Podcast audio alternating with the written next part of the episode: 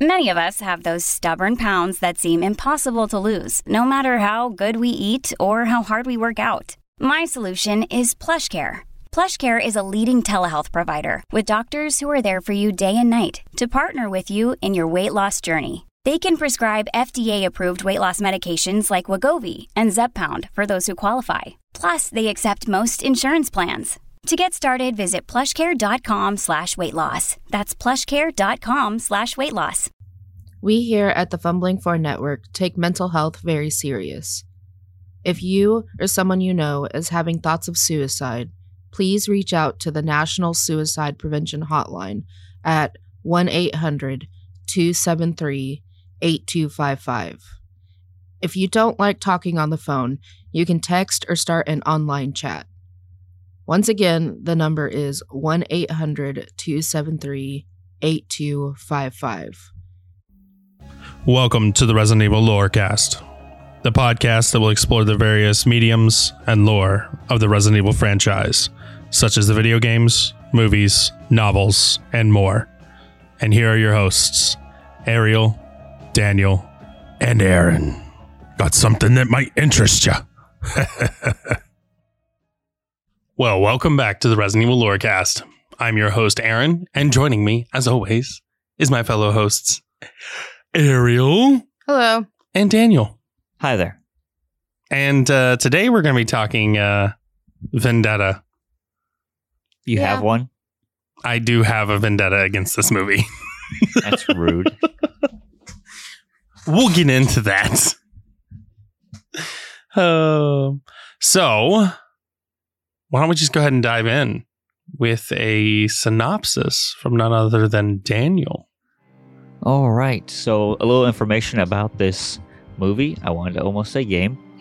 It was made in 2017. It's just like the other Degeneration and Damnation, as it's a full length CGI movie. This one is partnership between Capcom and Marza Animation Planet. The film style is a departure from the previous two films and was intended to welcome in more fans of anime, such as psychopaths and live action horror films, rather than cater entirely to us, the fans that were already established and you can tell. of the games. It was the first and only film in the CG franchise to receive a limited theatrical run in the United States and Canada, which was hosted through Fathom Events. The event of the film is set in 2014, one year after the events of the Lanshiang bioterror incident and Tall Oaks bioterror incident in Resident Evil 6. So it's between 6 and 7. And here's a little plot synopsis for it. A Hispanic army team supervised by BSAA Captain Chris Redfield investigates a mansion linked to a BOW smuggling operation, which is infested with zombies infected with a new viral strain. And I want to say the mansion looks oddly like a copy of Spencer's Mansion, to an ex- at least the entrance. oh, yeah. There he finds Glenn Arias, a black market dealer wanted by Interpol, but Arias gets away when the mansion explodes. He is soon joined by one of BSAA's advisors, Dr. Rebecca Chambers. Good job, Capcom. Don't, don't you know? Mm. Who begins developing drugs to combat the virus encountered in the mansion. Laboratory is attacked by one of Arias, Arias's accomplices at the end of her research, and Chris saves her from infection. Following the attack, they get the attention of DSO agent Leon S. Kennedy. Concluding Arias is involved in an upcoming terrorist attack, they head out to New York to find him before it can take place. That is what I have on the synopsis slash summary for this movie. Yep, Ariel said it. Ariel, I'm going to save my words until we get to the discussion part of this. Um, what do you have for us? Uh, let's po- let's talk somewhat of a plot. Oh boy. so, Chris Redfield is a BSAA observer to the Hispanic army as a squad of nine, including himself, is sent to the Mexican state of Querétaro. I pronounce that right? To apprehend bioweapons black market dealer Glenn Arias, as well as rescue the BSA agent Kathy White, who's gone missing, and her son Zach. So, with Tricell and Neo Umbrella gone, Arias has become one of the BSA's most significant targets by selling their abandoned weaponry. The squad arrives at a Trevor style mansion, because that was a very blatant nod at one. Used by Arias for his business, they split up into three man teams to search for him. And one team is attacked and infected by a zombified Zack when they let their guard down. And I mean, that was a weird thing, anyways, because now all of a sudden zombies can play with toy cars. um, you know. Mm. So, when Chris's team investigates, one of their number is dragged under a bed and devoured, while the other one is bitten and transforms. So, the squad captain, meanwhile, becomes concerned at the loss of radio contact with his men and calls for their helicopter to return to uh, evacuate the building. And zombies appear in the room and bite the captain. He orders the two remaining soldiers to escape through a door, but they are torn apart by wires set up by a booby trap, which was that that was, you know, terrifying. It was also very reminiscent of another movie. We can't Go talk ship. about that. Ghost Ship. So uh, only Chris escapes the building, having jumped out of a window, and he fights Arias but loses when he is knocked down when shot. And I know this isn't discussion, but they made Chris look like a little bitch in this fight scene. But we'll get into that. Though uh, his vest protects him, he's still injured by the impact, and Arias reveals that his newly designed virus is capable of distinguishing to the infected who can and cannot be killed. And he and his bodyguards leave unharmed through a cluster of zombies led by Kathy. Chris is saved at the last moment by the army helicopter, which picks him up, shooting Kathy dead in the process, and him, you know, exclaiming, No! while explosions are going on in the background. Huh. So- very reminiscent of everything Chris does. Yeah. so, in a flashback, Arias and Sarah have just been married, and a drone strikes their wedding reception. The immediate area is destroyed, and the guests are killed. Only Arias survives, while only Sarah's left arm is remaining. In present day New York, Arias looks out to the city from his apartment and exclaims, This is all for you, Sarah. Okay. Because we're about to get into the second half of this movie. Okay, we have a lot of things to say about this. We talked off air. I want to talk about these things on air real quick. You mentioned the RC car. I don't know how I feel about this. Because that little Zach boy showed significant levels of intelligence. Yeah. Because not a, you could explain it away that he had the RC controller in his hand and you know, okay, a zombie they're moving around, he could fiddle with it. That wasn't the case. That that was a deliberate distraction for him to sneak up on them. And the smile he gave them. Twice. Yeah. It was a heh, I got you smile. That shows the level of intelligence that he had. Why did he have that level of intelligence? Mm-hmm. And you could say it was, oh, because he created this new thing where these zombies are now can be controlled and told who to target and who not to target.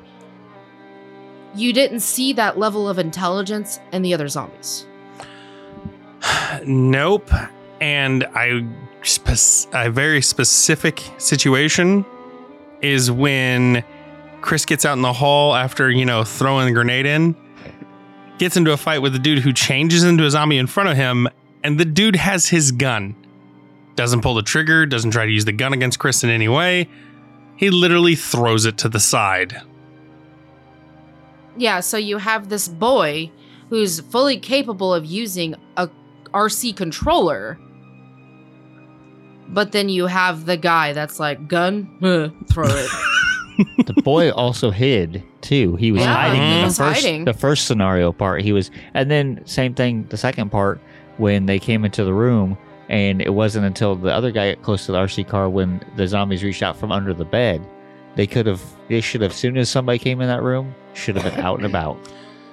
Yeah, I would argue with that one though that they were busy feasting on the carcasses under the bed. I think they were all ready to go to attack. I think all of them came out. I don't think anything was being eaten under there. They were eating something under the bed. But there wasn't there wasn't enough to go around. We'll just say that. so, uh, yeah, we're getting a discussion. So, should I keep going on with the plot? Yeah, yeah. Because uh, I, I want to talk about this arm thing, but uh, we'll get there. So go ahead with the plot. Four months later in Chicago, Illinois, which is close to us, University professor Rebecca Chambers, uh, Daniel's girlfriend, is working with her assistant, Aaron, to create a functional vaccine to a new virus spreading across the United States.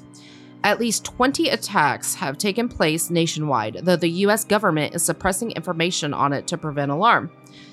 Due to the incidents taking place seemingly at random, Rebecca deduces the attacks are the deliberate cause of an unknown agency rather than the virus's natural spread. In the search for a vaccine, 252 experiments have already been run, and Aaron announces the delivery of over 30 infected bodies to help in the vaccine synthesis. Which then Rebecca's like, go take care of that for me. What a chump. I know. so, uh, with the doctoral student body out of campus, she then elects Aaron to personally obtain viral samples from the bodies. That's when she's like, Yeah, go take care of this for me. So, after he leaves, experiment number 252 is registered on the computer system as a success in developing a vaccine, and samples are automatically placed in syringes and put in refrigeration. So, yay!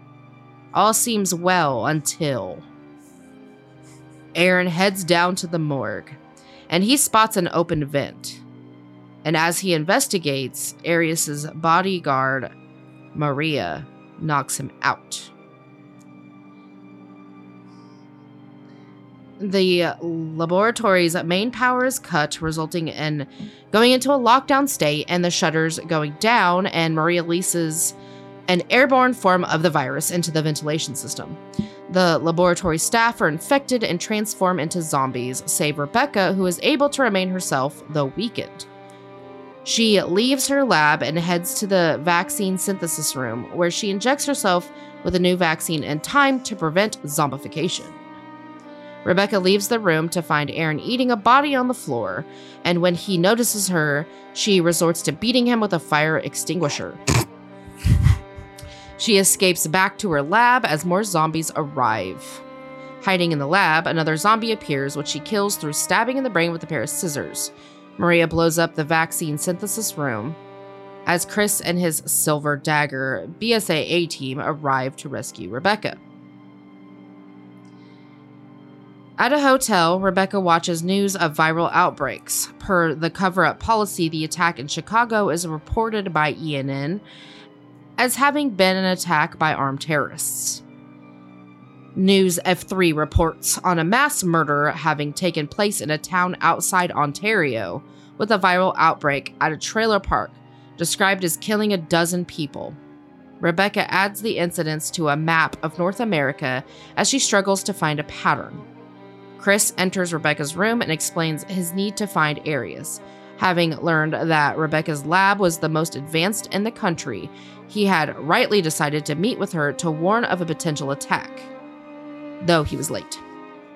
Due to Arias's bodyguard being in the laboratory, Chris suspects Rebecca's new vaccine to soon be useless as Arias will no doubt modify his bioweapon to no longer be affected by it. Rebecca reveals that the new virus's genome is similar to the Plagas used by Los Illuminados in 2004. So they go to Colorado in search of Leon, who had previously fought the Plagas, Plagas when Los Illuminados abducted Ashley. They find him to be drunk and, and uncooperative. Having lost his entire squad to a bombing in Washington, D.C., Leon's drinking problem has surfaced and he wants no part in the fight. Which drives me crazy. Chris tries to convince him otherwise, describing Arias as having escaped a smart bombing by a certain government to end his arms dealing, only for him to go into hiding for several years until he was assumed dead. Leon still has no interest seeing the government as reprehensible if its of its idea of counterterrorism policy is to bomb a wedding. And they bicker back and forth for a while, and Rebecca just finally had enough of it and warns them that she now understands. Arias's virus has already infected people across North America and is lying dormant until something triggers the transformation. And basically told the boys to grow the fuck up, in other words. So, uh, back in the restaurant, a man Leon knows as Patricio runs in. Leon blames him for the death of his unit and calls him a sellout. Patricio warns him his wife and daughter have been taken hostage in Spain by an arms dealer, and that the surviving members of Los Illuminados are working with him to create a bioweapon to attack the United States. Leon demands information on Arias up front in exchange for helping his family. Just then, a van turns up full of soldiers in black armor. Diego, big old juggernaut, follows him with a Gatling gun and attacks the restaurant, killing a restaurant worker instantly, as you see her arm flying up in the air, and seriously injuring Patricio, who bleeds out. Chris looks out and finds the attack was just a distraction to kidnap Rebecca. Patricio's phone rings. Leon answers it to find Patricio's wife pleading for news that the hostage, the hostage deal went through. And that is the last you actually hear of this whole entire thing. More on that later. Rebecca wakes up in Manhattan wearing, wearing a wedding dress. She's in a room surrounded by a television screen displaying a pleasant woodland background with the room itself decorated to resemble an outdoor wedding reception. Arias enters the room and reveals the various boxes on chairs in the reception contain what is left of his friends and family, who he partially revived thanks to the A virus. Rebecca reveals her research to him and that she has worked out there are three strains to the virus. The first is the latent strain, which has spread across the Midwest via the Great Lakes drinking water. It's a non-threaten it's non-threatening on its own, save random activations and hosts. It was supposed to only cause zombification when the host is exposed to the trigger, an airborne strain, dispersed in gas clouds. A third strain acts as a vaccine, allowing the infected to avoid transformation. All of this Arias confirms. And taken by Rebecca's resemblance to Sarah, he basically tells her, We're getting married. He threatens to have her infected with the A virus. She f- refuses to marry him and fights her back, or fights him back. So he then tells her, Okay, that's cool. I'm going to replace your arm with Sarah's arm and see how you feel about that. Like, that was, that was fucking weird.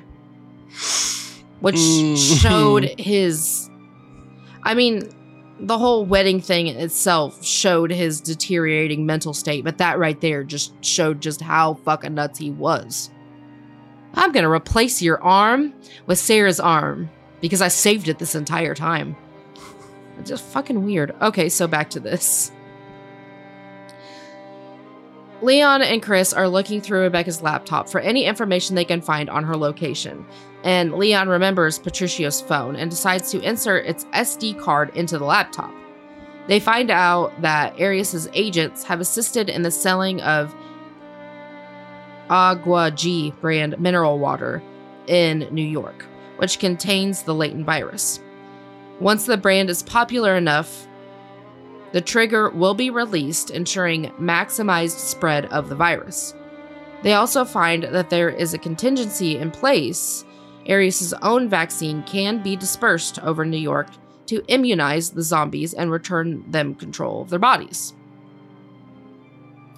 So, in New York, Arias calls for the attack to happen immediately across the Great Lakes, having previously scheduled it for the following day. The Agua G trucks drive around New York, park at designated spaces, and disperse the trigger into the streets, transforming drinkers of their mineral water into zombies. The NYPD is quickly overwhelmed by zombies appearing seemingly at random. The freshly vaccinated Silver Daggers arrive and receive word that the BSAA and NYPD SWAT are having a hard time con- countering the attack, with sizable state police reinforcements being three hours away due to handling other attacks. The team land on the ground, finding the local BSAA only have reserves to supply them with one gambit and a Ducati motorcycle. the team splits into two groups. Leon takes the Ducati, and Chris and Damien take the Gambit. While Nadia and DC are still in the chopper. So Leon throws a grenade at a nearby Agua truck, with the virus and Rebecca's notes being killed at high temperatures. It's successfully destroyed without risk to nearby people. Arias's agents take notice of the attack but are quickly taken out by the Silver Daggers. And, you know, for whatever reason, Damien felt the need to open the back of this van where zombie dogs come out and decapitate him.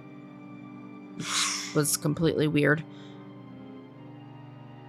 And so Leon decides to distract the zombie dogs from Chris by taking off in the motorcycle and he has them chasing him down a highway. So back to Chris. Chris follows Arias to a lab and tries to rescue Rebecca, ignoring his warning that she has 20 minutes before the virus takes over. When Rebecca begins to fall ill during the escape, Chris is forced to return to the lab.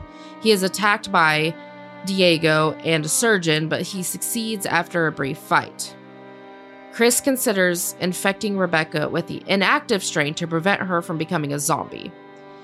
He gets into a fight with Arias and succeeds by letting him fall down a skyscraper, and I can't wait to discuss that nonsense.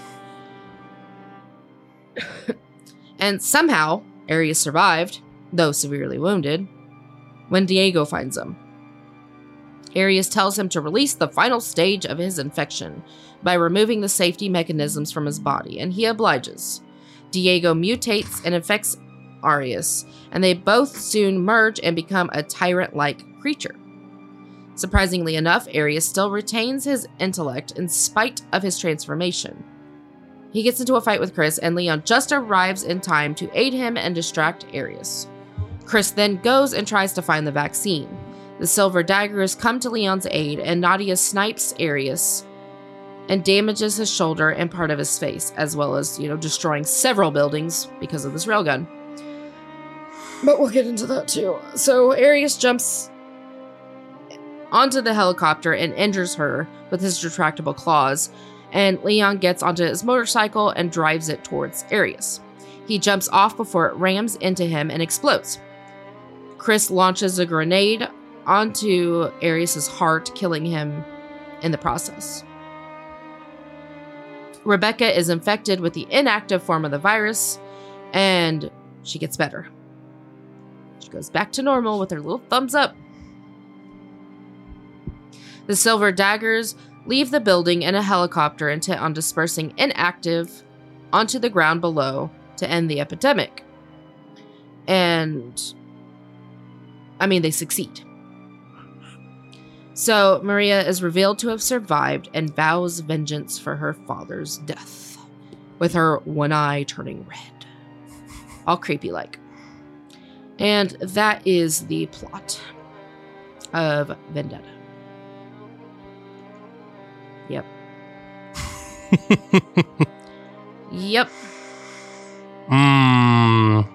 Lots to say about this movie. Lots. But before we get into that, I think we should take ourselves to a mid break.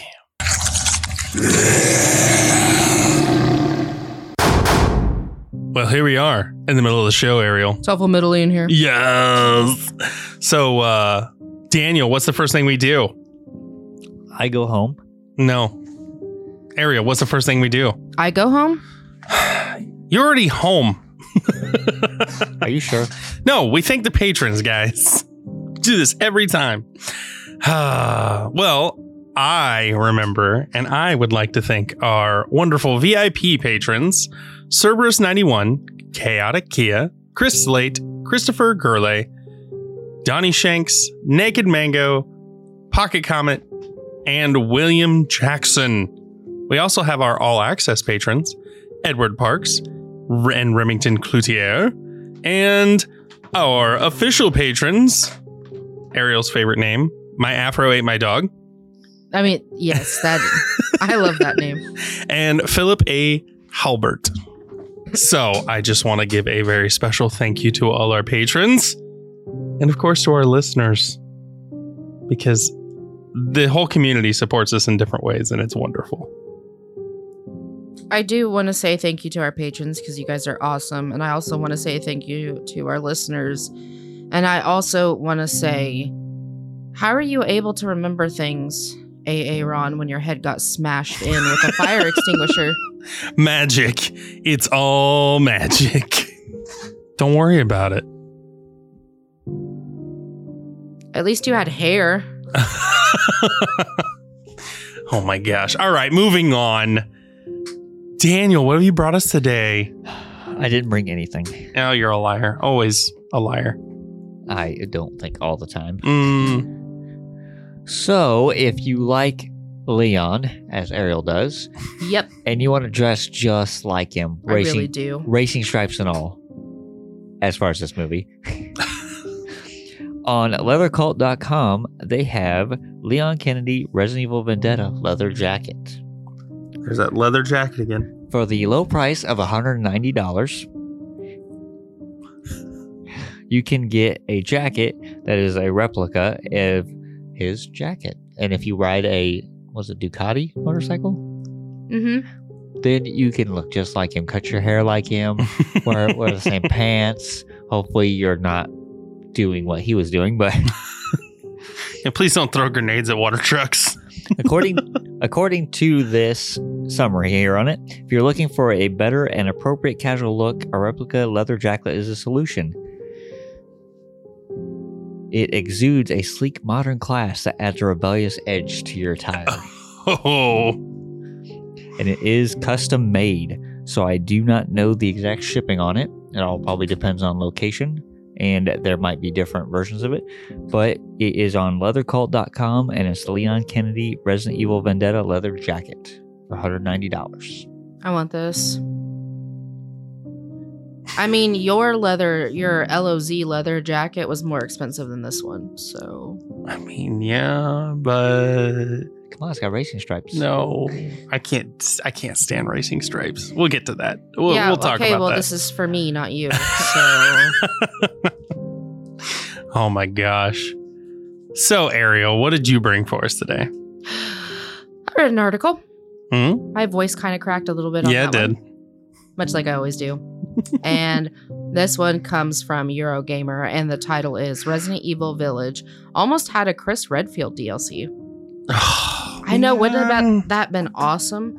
So, Resident Evil Village's long awaited new chapter is getting closer to its release, but it, it could have once been very different. So, what we're getting is a DLC package known as the Winters expansion. I know you guys already know this, which will include a third person mode for the base game, a net a rework of the Mercenaries mode, which will introduce new playable characters such as Lady D, and the new story based chapter known as The Shadows of Rose. And of course, you know, this will be the conclusion of the family story.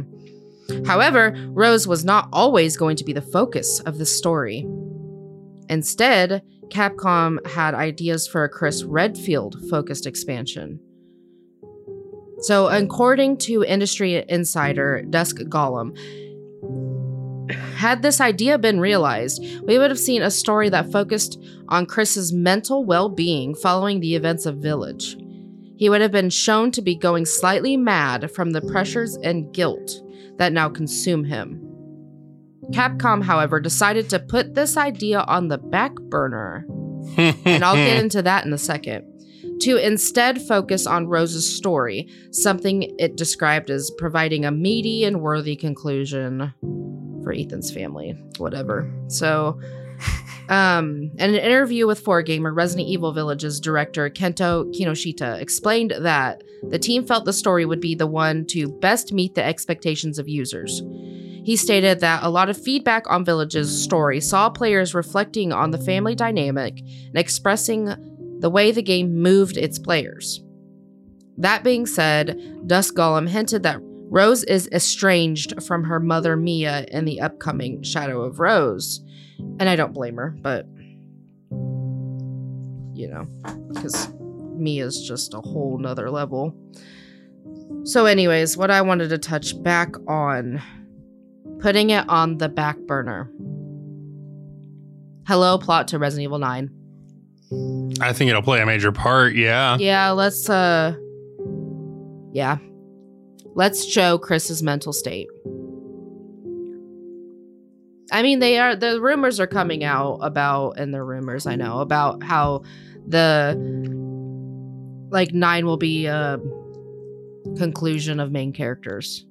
What better way than just, just put it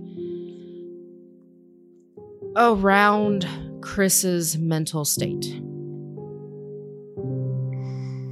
All the main characters know Chris.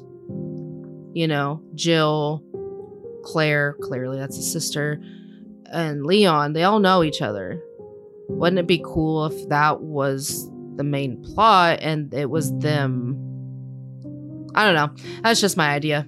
I think the saying with them saying that this is getting put on the back burner with Chris's story, I feel like that's what they're going to go to. I figured it out. The game is actually like all the zombie stuff doesn't exist. These are people trying to help Chris as he is having a mental breakdown and he is now coming up with all these stories, which is all the other Resident Evils. I Every swear. single Resident Evil game is just in Chris's head. I swear, if we play Chris in a mental in- mental institution in the next game, I'm gonna lose my mind, I will, and not in a good way. but I will have been right. I What, hope I'm not. what a twist. What a twist! M Night Shyamalan twist coming. And like Zero was just his um explanation of what happened before Raccoon City or before the mansion incident. He just threw something in there. He's like, uh, when the when the doctor started poking holes in his story, he's like, but wait, wait, I forgot to tell you about the thing that happened before. There was a train involved. And see, he had a crush on Rebecca. So that's why Rebecca was in Zero. Cuz he's like, No. She's cute and now you're in my dreams." So This is Capcom's long game. Better not be. Oh my god. I'll be so mad. All right, I'm done with my uh, theory. All right. Well, I brought some merch this time. And actually, we've had quite a bit of merch from this person um, throughout the Resident Evil lore cast. Comes to us from none other than Science Tech again. Ooh. Oh. So this is on Etsy. Um, and it is the double helix injector gun prop. What? Oh, yeah. You can get this in three options. You can get the T Virus Blue, Nemesis Red, and Antivirus Green. And it is the double helix injector. I want it. so the price for this, not too bad either. 100 bucks. So I need $300?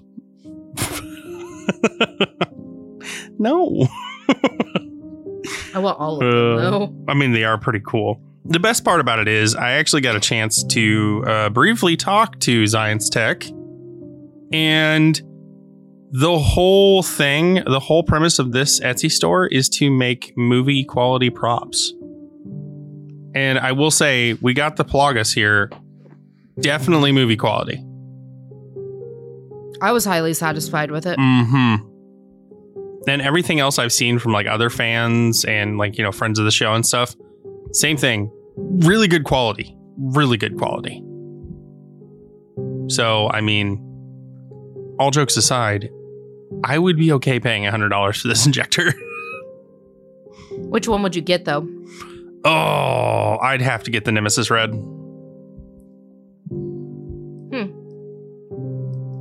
I'd have to get the blue. I'd have to get T Virus. Fair enough. It's my favorite one. So Danny. I guess I'd have to get the other one. It's like you being can picked, get whatever one pick, you want. picked last on the team, everybody. Oh my gosh. uh, so if you want to get your double helix injector gun prop, just head on over to Etsy and look up Zions Tech, or you can go in the show notes below. Because we'll be have it linked. easier to go in the show notes below, people, because you can just click on the link and it'll take you straight there. You're right. You're right. I don't believe you. Oh, goodness. So, with that being said, I think that's the end, isn't it? Oh, sweet! I can go home. Or we could talk about our awesome sponsor. Yeah, we could. We could. Metallic dice games. They're pretty cool. Pretty cool. So Hmm. yeah, if you uh want or need or both, set of dice, dice tray, dice tower, dice bag, anything dice related, head on over to Metallic Dice Games from our link below and save 10% off your order. Because who doesn't like saving? We all love saving money. And I mean, at this point, dice are just a necessity. You may think, oh, this is a Resident Evil podcast. Why are you talking about dice? Well, you know what? We're all nerds. We're all geeks. We all love everything about dice. Come on, guys. Let's just be Uh. honest with each other. You all play some sort of TTRPG. Oh. yeah. Do I- it. I will The s- dice are pretty. They're gorgeous. Well, I was gonna say uh, they've actually got some ones that are on sale right now. They're they're on sale right now for the next day, hour, and fifteen minutes. They are handcrafted, fifty-five millimeter sharp edge, orange skull dice, and they're pretty cool.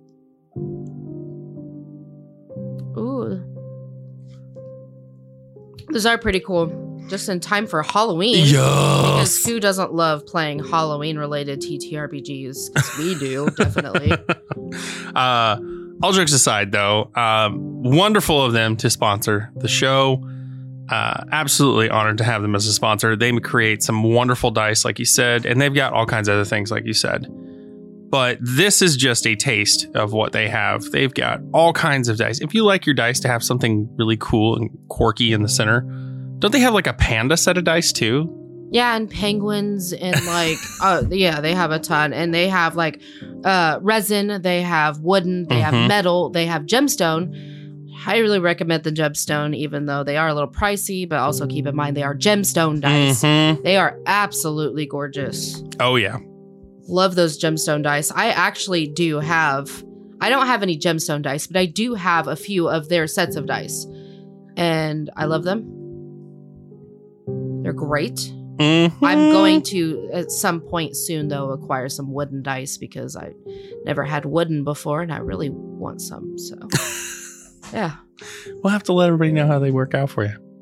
But on that note, I think it is officially time to get to the end of the episode and discuss what is Vendetta. In characters in BOW form.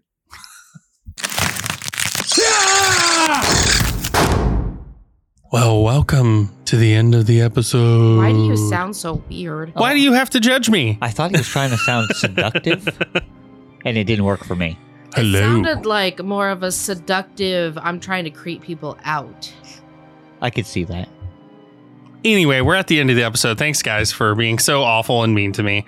Uh, Who else would would do it if we didn't do it? Exactly. gosh. You picked us. so I'm just saying, whose fault is it? Oh, well, we're at the end of the episode, and I guess that means it's time to talk some BOWs and characters, huh? Uh, Are you sure? eh, not entirely. I well, I so. mean, I will say at least the characters and BOWs of the show are worthwhile. Some of the characters. so, Okay. yeah, like Rebecca. yeah. Uh, all right, Danny, what do you got for us? So there isn't many new BOWs. Well, technically they are new because they're kind of like a variant, so there is a little bit of difference. So we have the A virus zombie, which has only so far been in this movie. The A virus naturally becomes dormant in the human body until contacted by the trigger gas. Humans do not show visible side effects for some time. This is different from diff- people infected with the various T virus strains who typically mutate upon initial infection. When the A virus is activated, however, similar mutation will take place as veins become varicose and discolored, as you see with Rebecca and various other people that get infected. And putrefaction of the skin also takes place. This may be the, for the same reason as T virus zombies, who cease providing energy to the skin as a form of conservation.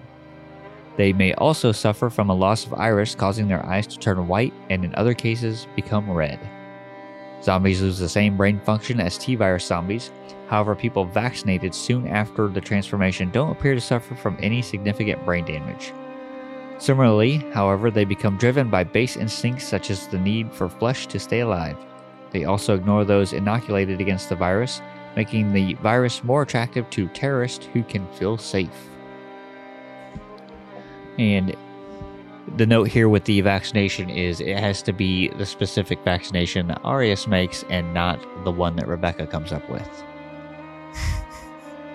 to be safe from them. And the other I have is the zombie dogs. The A virus infected zombie dog greatly resemble the T virus infected Cerberus and zombie dogs. The body of the creature shows signs of decay, causing the muscle tissue and ribcage beneath the outer fur and flesh to be to be visible. Their eyes are also cataract. They're extremely fast, easily chasing a motorcycle on a freeway, and capable of leaping great distances, far beyond an average dog's capability. This makes it very easy for them to pounce on an enemy to bite them viciously with jaws powerful enough to decapitate prey. Sorry, Damien. Let's see here. And despite being a creation of the A virus mutation, the A virus zombie dog theme from the soundtrack is titled Cerberus. This could imply they were planned to be a derivative se- series to the main T virus line of the BOWs of the same name. And that is all I have on the new BOWs, as Diego is kind of a BOW, but he's also a character, so I'm going to cover him. The Juggernaut. I'm the juggernaut, bitch. Thought about that. You gotta throw the, floor, throw the floor up when you do it. Oh, gosh. So, what do we have for characters then, Ariel? Well, we got a lot. So first, I'm just gonna uh, read the list of characters.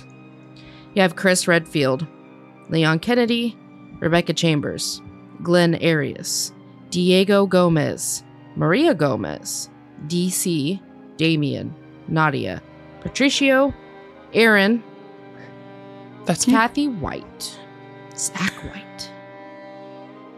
Oh, I'm sorry, A. Aaron. Um, Present. Uh, Sarah, Arias, Alejandro, Alejandro, Alejandro. Sorry. and that's that. So, zero characters. I'm not gonna go into Chris and Leon. I know we've talked about Rebecca before, However, I would like to talk about her again, and this is the what happened after one. Because she did make her little cameo in one. So, sometime after the Raccoon City destruction incident, Rebecca continued with her university education to achieve a doctorate in the field of virology, intent on helping her more combat experienced friends in a support capacity as the BSAA was formed over time. During this period, she would be invited by Chris to join the organization as a consultant, something she would come to accept. Posteriorly, when an A when a T virus strain spread across St. Cloud, Minnesota, and Rochester in 2005. Chambers took part in its defense.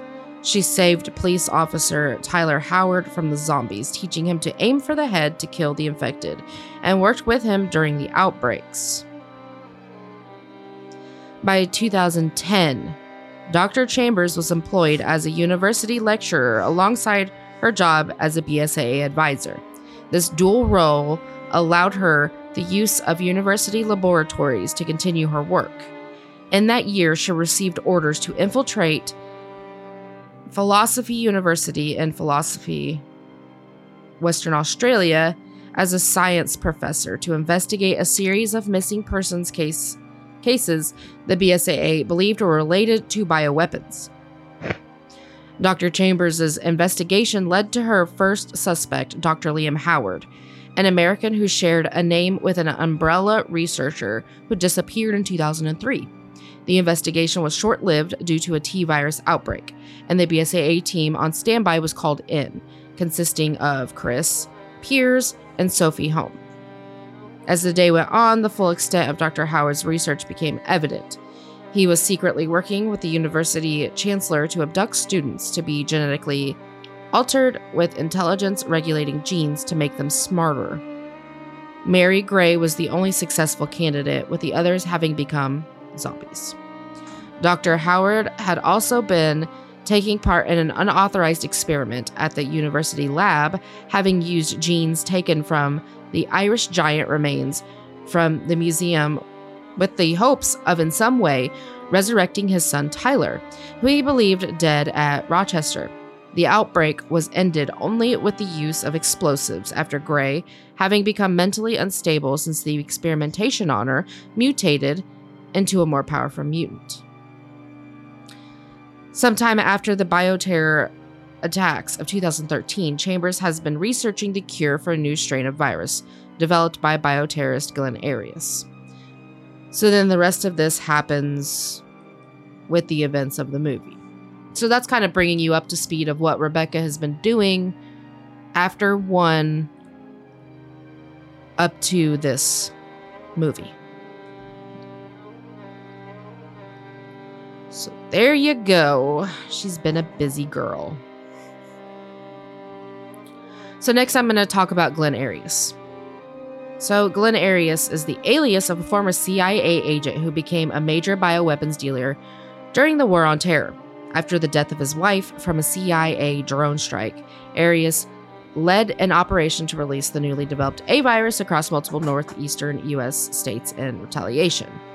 So, following his CIA backed infiltration into the bioweapons black market, Arias was quickly overcome by the potential lucrative financial rewards bioweapons offered and went rogue, eventually coming to dominate much of the market, which had been previously fragmented after the demise of Tricell and Neo Umbrella. Seeking to create his own products, Arias also pioneered bioweaponry, which allowed the immediate distinguishing of friend and foe. Soon, the CIA became aware of his dealings and ordered his immediate execution which is then when they decided to bomb the wedding. So, driven to madness at the loss of his wife, Arias swore vengeance on humanity and developed the deadly A virus alongside the Spanish terrorist group Los Iluminados, with the intent of eradicating mankind and resetting the world once and for all. Which then led us to the events of the movie. So, once again, another scorned man. However, this time, this scorned man deserved to be scorned. I mean, His He was- family and wife, I feel like, didn't deserve to die unless they knew about what he was actually doing. I didn't think they deserved to die. He did, though. Just saying. Anyways, let's talk about Diego, aka what I call the Juggernaut. It's not really his name, that's just what I call him. So, Diego Gomez was a large genetically enhanced human who served as the bodyguard for Glenn Arias. He was the father of Maria.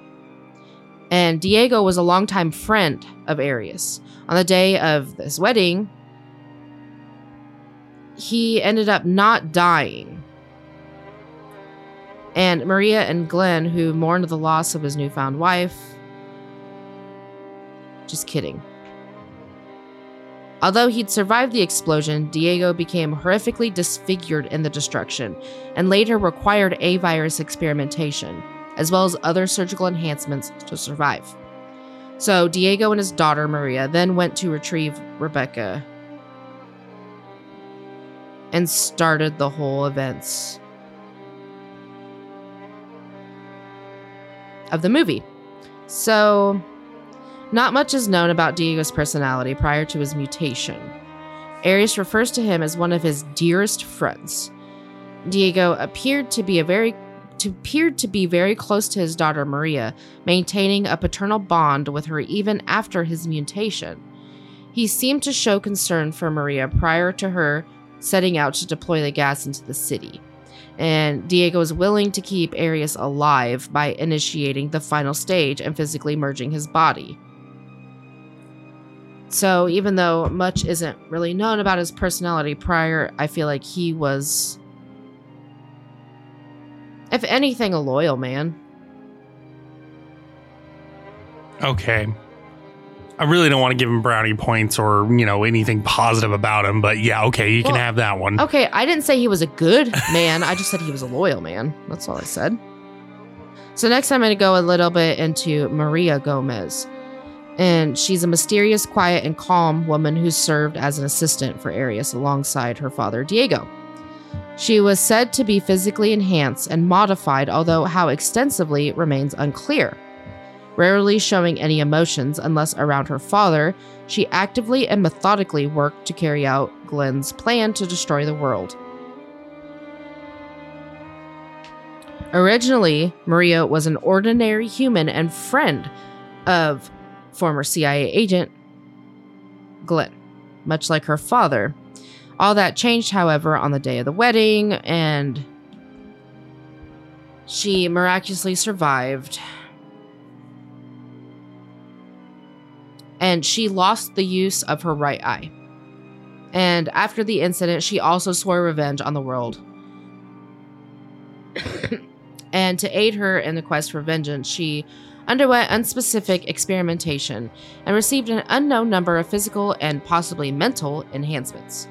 While the exact nature of most of these enhancements were undisclosed, one of them apparently included her being exposed to the vaccine for the A virus in order to protect her from being infected and keep her safe from the mutants created by the virus.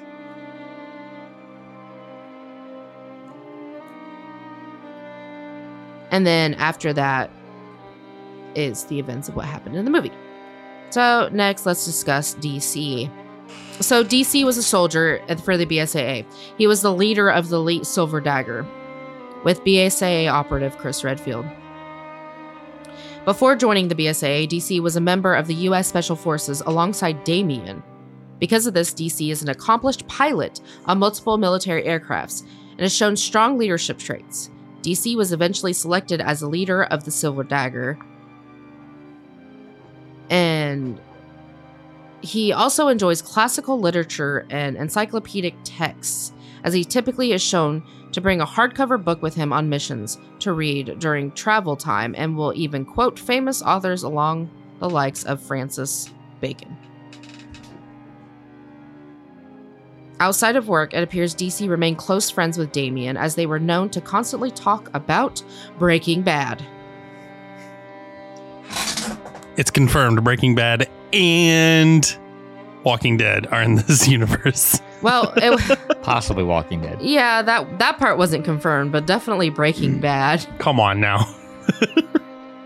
So next is Damien. And he was also a soldier for the BSAA and a member of the Silver Dagger. He was in the US Special Forces alongside DC and shares much of his background with him. And outside of work, it appeared Damien remained close friends with DC as they were known to talk about Breaking Bad. And being described as a natural born soldier and hunter, Damien couldn't imagine his life without battling conflict. Despite his hardened appearance, his character was quiet and sarcastic and sensitive. Was. Yeah. So, yeah. And unfortunately, he met his demise from a zombie dog. Next, we have Nadia. She is also a BSA agent and member of the Silver Dagger. And she works as the team's recon slash sniper. So before joining the BSAA, Nadia was a member of the LAPD SWAT team. She eventually moved on to becoming a BSA operative out of righteous indignation due to witnessing the BOW related cases occurring all over the world. And that's what I have on Nadia. She's still alive. Yeah. And the rest of the characters are just, um, you know, basic characters that just get mentioned here or there. So I'm not really going to go into a big explanation of them. So that is our characters. I think you missed one. Hmm. Sam's arm. Sarah's arm. Yeah, whatever.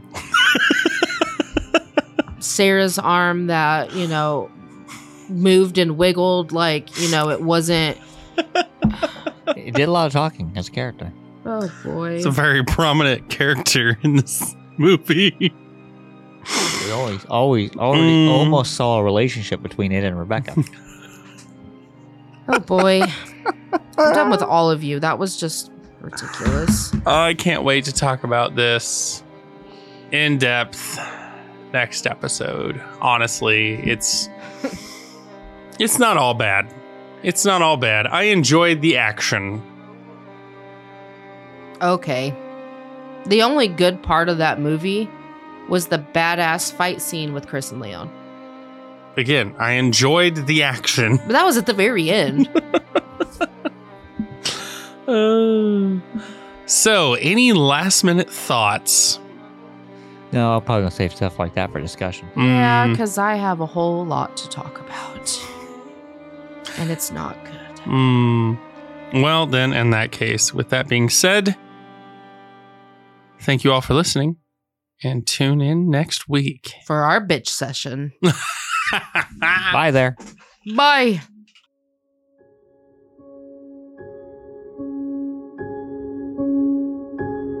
Thanks for joining us tonight on the Resident Evil Lorecast. We hope you enjoyed it. If you did, tell a friend. Leave a comment and review. If you want to keep chatting with us about all things Resident Evil, you can find us on the Robots Radio Discord.